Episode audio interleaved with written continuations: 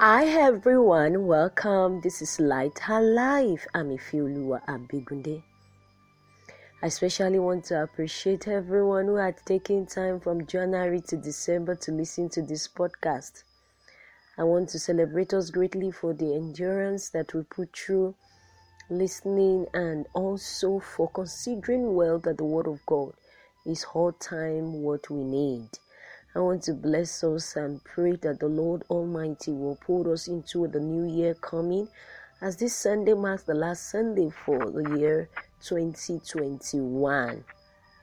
Hallelujah to the Most High God.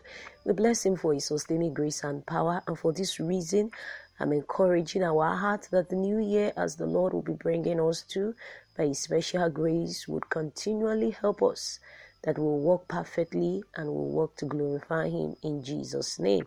Our knowledge of God will not be a forgotten experience, but which shall be renewed day by day in the mighty name of Jesus.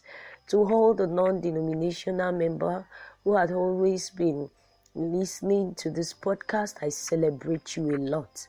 The Lord bless you richly and greatly in Jesus' name. Amen. Merry Christmas to everyone. I am grateful to God that we are able to see that of 2021. Many more to come in the name of Jesus. December 26, 2021 is the last Sunday of the year 2021. And the topic we have is justice for God's beloved people. I want to believe that we still remember our theme for this month of December. God requires justice. So this is why we are taking the last topic to be justice for God's beloved people. And this is taken from the book of Nahum, chapter 1, verses 1 to 3, 6 to 8, then 12 to 13, and verse 15. Quickly to our golden text, it reads, "The Lord is a jealous and avenging God. The Lord takes vengeance and is filled with wrath. The Lord takes vengeance on His foes and maintains His wrath against His enemies." That is taken from Nahum chapter 1 verses 2. Let us pray. Father, we bless Your name. We appreciate You greatly for Your word that You've been sending to us. It is You to us, and it is Your desire that will grow each day in the knowledge of You. Father, we appreciate You from January to December. We worship Your name, Lord. We pray that a better us You will always bring out of us. That as Your word again is coming today, You will bless us in Jesus' name. Thank You, Father. In Jesus' mighty name we have prayed. Amen. There is one most contending subject in the Bible. And this subject is on a discourse of the reality of heaven and hell. We're talking about the reality of heaven and hell. We're talking about the reality of, God's paradise of a place of rest for believers, and hell, where is a place of judgment, where people will be thrown and condemned for their sin. And there is always a contention between these two, how real it is. And we've had stories of how some people have been able to demonstrate that it doesn't really come real. And if it's really real, somehow they will escape. You see some people saying that God is merciful, and as merciful as He is, at the point of judgment, they will plead, they will beg God, "God, show me mercy." And because of that, the Lord will say, "You will not go to hell, but you will come to heaven to rest with me." Some people have even made it a thought that, God cannot allow everybody to perish. Why will God see that majority is going to hell and will not reverse His judgment? That among those whom God will end up saying, "I free you set of people, come to heaven," that they will be included.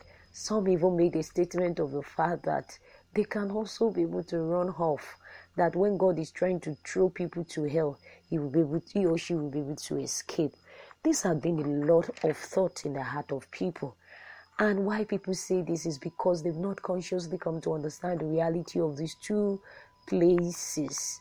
And the Word of God is coming today, making it clear to us that the reality of heaven and hell, it's real, it is real, it is certain. It is not just a gainsaying, it is not a story. There is a time of judgment, there is a time where God would say a thing and would do it, just as He has always been saying and doing. There is a time when the Lord will not turn back and he will declare judgment unto the world. But especially, the Lord expects that an unrepentant sinner will come to his saving grace now and not wait for the day of judgment.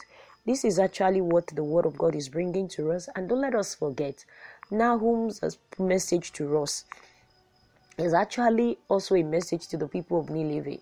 And the Lord actually had sent Jonah ahead of time. But difference is the fact that this time around, Nahum is predicting his destruction because of the way most of them had been oppressing people, and how the Lord is also trying to rule and prove himself as a judge, just God, who will never allow evil to continue over the land. The first part of our lesson talks of God's anger against Nineveh. That is taken from Nahum chapter 1 verses 1 to 3. And what we see is that the Lord made, as a consequence of the sin of the Nineveh, the Lord made it that the Assyrian took over and were the one putting punishment and oppressing the people. And out of their evil and out of their disobedience to God, and this city of Nineveh actually was in great pain and in great tribulation. And as much as they were in all of this, the word of the Lord came to them, and the characteristics of God was expressed in three forms. The first thing we see of the nature of God is that the Lord God is a jealous and avenging God. And this means to us that God does not tolerate rivalry at all. God is not somebody we can equate with another God to serve or another God to worship. The Lord expects that if we are giving ourselves to Him, we give ourselves to Him in totality. He has stayed knocking on our door, and He knows that the time we open up to Him is because we are ready for Him. We're ready to accept Him. So our acceptance is a short of though over every other thing. And that is what the Lord is expecting, that we would not also be having another God. Something else will not take our heart away from Him. Not sin, not worldliness, not the devil.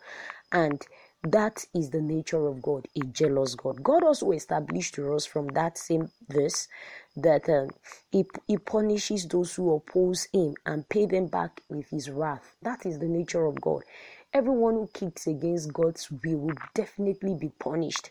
And he will pay them back also in their own coin, because God, as He is a God who will never condone injustice, those who oppress, those who do evil. The Lord is not a God that will now pay them back in good. The Lord is a God that avenges for His own. So the expectation of God is that people will turn from evil and do good. By His nature, God is not easily angered, but He takes vengeance on His enemy. That's another truth we must know of God. God does not get angry easily, and that is why He has this merciful attribute. He's compassionate. But even as at that, we must not take it for granted. He is still a God that avenges over His enemy. It is all of this understanding that the Lord is sending Nahum even to make clear to the people. And in this our own world and time, the word of God is also coming, that we may know and understand that it is real when we're talking about God's judgment. By the nature of God, God is a jealous God. He expects that we walk perfectly before Him. God is a God that will punish those who oppress people. And God is an angry God who will always take vengeance over His enemy, anyone who is not doing things right. I pray we'll not fall into the fiery anger of God in Jesus' name. Amen. The second part of our lesson is God's judgment against Nineveh revealed. And the first we are able to talk of is God's anger against the Nineveh. Now we're talking about God's judgment against them. Nahum chapter 1 verses 6 to 8. The word of God is coming again and is making clear that to as many who fails in living their life as He expects, to as many who want to continue in sin, the Lord doesn't take it lightly as well with them. And that is why the word of God is categorically coming first as like an rhetorical question in verse 6. And the question was that who can withstand God's indignation. And what this is talking about is that if God is hungry, if God is burning with fire, like he is a fiery fire, like if he is burning in hunger, who can actually withstand it? It went on further to talk about who can endure his fury, and who is wrath, or his wrath is poured out like fire. The rocks are scattered before him. When the Lord is in all of this, who can stand? The Lord, that even while he moves, he is a powerful God, and fire accompanies him everywhere. Who can stand? Is a destroying fire in its nature. And that is why we are saying, and the word of God is also coming to emphasize to us, that God is a judgment, he is a God of judgment. I beg your pardon. And our God is a God of judgment. He expects that we will not wait for his judgment, but that everyone, especially the children, his children will run away from sin and take up the nature of God. And also for as many who might be oppressed now, the Lord, as he is a God of judgment, is assuring us of his love and making it clear that no matter what it is of the oppression we might have faced or experienced, the Lord will punish those who oppose him. The Lord will avenge for them in his anger, and in God's anger, who can escape? For every enemy that has been daring us in face, how would they escape in the face of God's anger? To everyone who in one way or the other silently has been oppressing us, the Lord's judgment will definitely come upon them. So the Lord expects us also to be assured that he is a just God, and he will fight our cause for us as his children. I pray the Lord bless us in Jesus' name. The last part of our lesson is God's promised mercy revealed. That is taken from Nahum chapter 1, verses 12 to 13 and verse 15.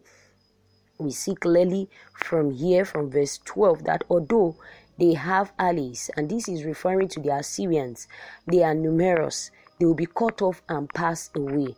That was God's initial judgment, as the Lord is ready to make clear even to the enemy, all those who opposes and all those who do evil. But in other words, God promised never to make his people to suffer again instead. And that is to now tell us that in the midst of God's judgment, those who do evil will receive the consequences of their evil. But for those who are God's own, the Lord will never allow the oppressors to overcome them in any way. But what the Lord will do concerning them is that he would ensure that his promise stands over their life. And this is what we see further, as the Lord is declaring that they will no longer be destroyed, and that they will no longer and their descendants be wiped away.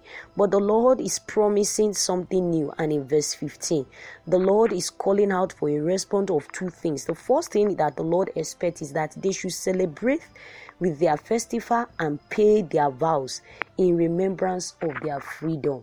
The Lord is setting the Ninevites, the Lord is setting them free, and the Lord is expecting that they should be able to, one, celebrate with their festival and pay their vows in remembrance of their freedom.